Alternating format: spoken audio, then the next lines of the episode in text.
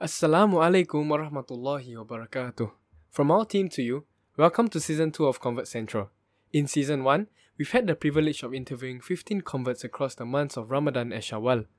This season, we have created a plethora of topics for every Muslim regardless of our background, our interests, and our races. We pray that every podcast that we upload will be beneficial to you guys and meanwhile, enjoy listening to season 2 of Convert Central. Welcome everyone to the second episode of Finding the Middle Ground. I am Sharul and I am here with a dear friend of mine who is probably not a stranger to us all in the Convert Central community. In this short and sweet series, we will discuss about the relationships between Muslims, converts, and the society with hadiths and Quranic texts, which may be applicable to all of us. We hope that both converts and born Muslims can benefit from this short and sweet series. In, in our previous episode, we discussed how Muslims and converts should interact with their parents and their elderly. So in this episode, we will focus more with regards to Muslim, his brothers and sisters, and in larger sense, our society.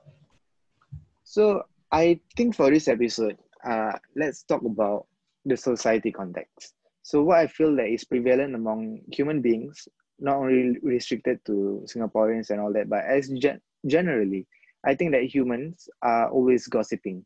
You know, contrary to popular belief, it is not only limited to teenagers.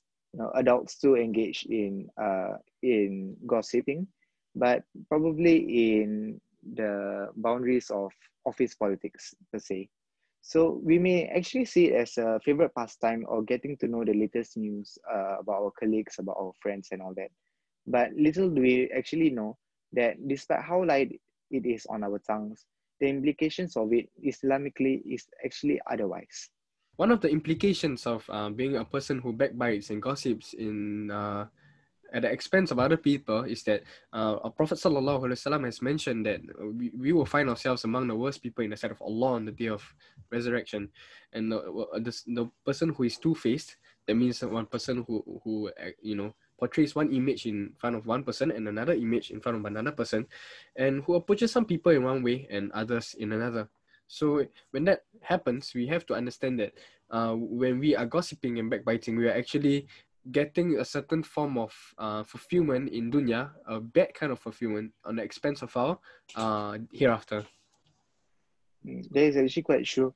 I also feel that, you know, like gossiping, although it's a favorite pastime and all that, and although you are actually degrading another human being's uh, self worth kind of thing, but it actually says more about yourself rather than uh, say more about others kind of thing. Because if others were, were to see you you know uh, always gossiping always backbiting about others then sometimes people will actually be uh, tend to be more wary about you instead of other people that you are actually uh, you know dehumanizing because of the actions. So you know at the end of the day we can actually uh, see whether the whatever we gossip is it true or not that kind of thing so i think as muslims we should actually you know uh, stay away from all these gossips and then always look at other people look at other people around us in a positive light. You know always give them the benefit of doubt. Always you know cover them for all their mistakes and all that. And inshallah if we do that for our brothers in this world then allah subhanahu wa ta'ala will actually you know cover us for our own sins the sins that we do in secret you know from the eyes of the or from the eyes of humanity in uh in the akhirat inshallah so more specifically, when we are around groups who like to gossip about other people, what can we do as Muslims to prevent ourselves from getting the same punishment with the group of people who are gossiping? So firstly, uh, we must understand that as a as a Muslim, uh, and this is uh, narrated in the in one of the hadiths of the Prophet sallallahu alaihi wasallam, when his uh, when news of his brother is shared, if the brother is the wrongdoer, man should help his brother uh, whether he is the wrongdoer or not. So if he's the wrongdoer, we are said to stop him. If he's wrong, we should defend him. So never in the case where we talk about his wrongdoings, but rather if we know that something he's doing is wrong, we're going to stop him instead. So in a circle where people are backbiting, uh, there's also hadith in which say if if you if they're doing something bad, then firstly you try to stop it with your hands, your actions. Secondly, you stop it with your speech, your mouth. And lastly, if you are unable to stop it, hate it in your heart. Stop it in your heart. So uh, depending on the situation, we are either able to leave the group or let them know that this is wrong, and or even go even a level higher to defend the brother uh, that, that is in question. So these are some uh, practical actions that Muslims can derive from the uh, hadith of the Prophet Sallallahu to deal with circles that are actually gossiping.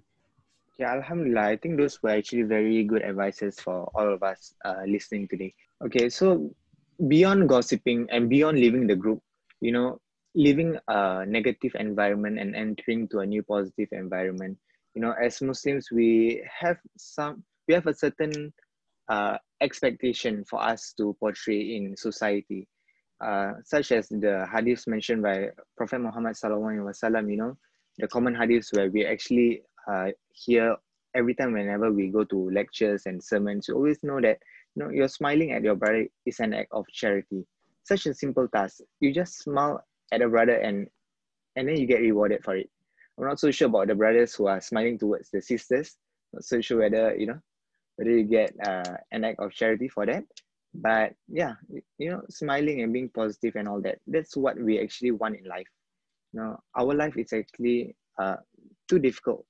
It's already filled with a lot of worries, a lot of problems, and all that. So why add more worry and problems to your life by being negative and pessimistic? Know just smile at your brother and you know maybe perhaps your smile is a reason for him to be positive. Although he is facing a lot of uh, negativities in his life. Other than that uh beyond direct interaction when we muslim brothers we know our fellow brothers are experiencing difficulty or challenges. Another ideal interaction that we should have with them is to make a prayer uh, for them uh, anytime that we keep them in our thoughts.